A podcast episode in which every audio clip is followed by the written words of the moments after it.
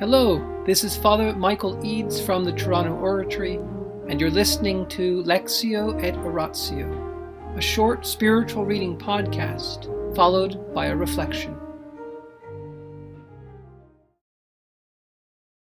The Life of St. Philip Neri by Antonio Gallonio, section 9, chapter 105. The oratory is transferred to the house of the Florentines. Philip's age 59.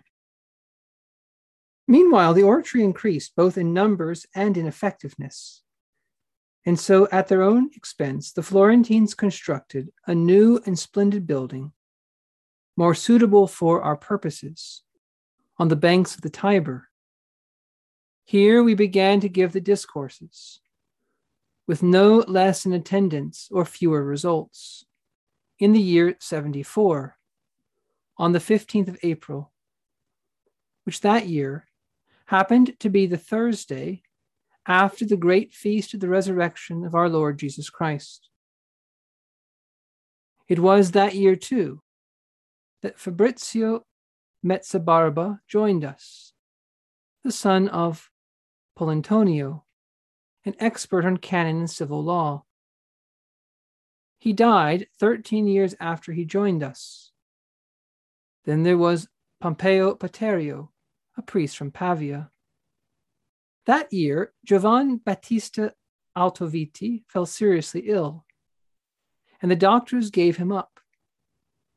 Philip prayed for him, and when he had finished praying, called for Francesco Maria Tarugi and asked him to tell the sick man in his name that he was certainly not going to die from that disease, but in fact was going to feel better the following morning.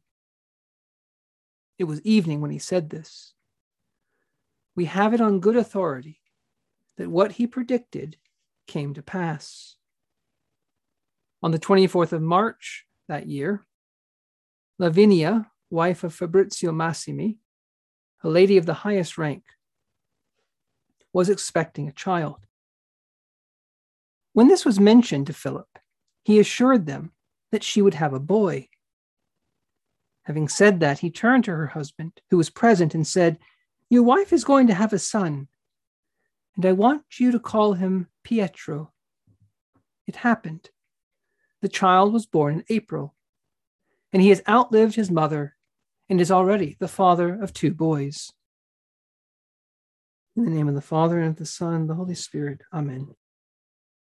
Angels of God, our guardians dear, to whom God's love commits us here ever this day be at our side, to light and guard, to rule and guide. Amen. Most Sacred Heart of Jesus, Teacher of teachers, have mercy on us. Saint Philip Neri, gentle God of youth, Apostle of Rome, Counselor of popes, vessel of the Holy Ghost, pray for us. In the name of the Father, and of the Son, and the Holy Spirit. Amen.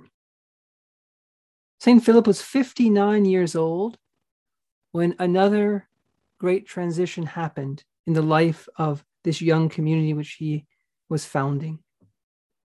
They moved their discourses from San Girolamo to about a kilometer and a half away, about a mile, up the Via Giulia to the Church of the Florentines, which you can see today, the big church there in the Tiber.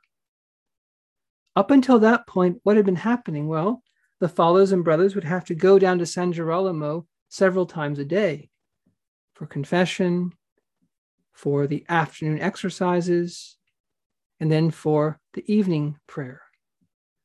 And what they were doing now is they were moving them to this more spacious position. But Philip was 59, which means that he had been a priest for 24 years. 24 years, and he was still living at the same exact place where he had lived when he was ordained. 24 years of hearing the same people's confessions, 24 years of walking the same streets, and gradually, slowly, his apostolate, his influence was growing because he was there in one place. And what his congregation, would do, they would be to carry on St. Philip's work. What he had begun they would keep going. And notice tonight that this boy whose mother was pregnant, St. Philip predicted his birth, predicted his health, and even gave him a name, Pietro. And Father Gallonio says, writing in the year 1600, 26 years after the event, that Pietro now had two sons of his own. In other words, these oratorians were there the whole time.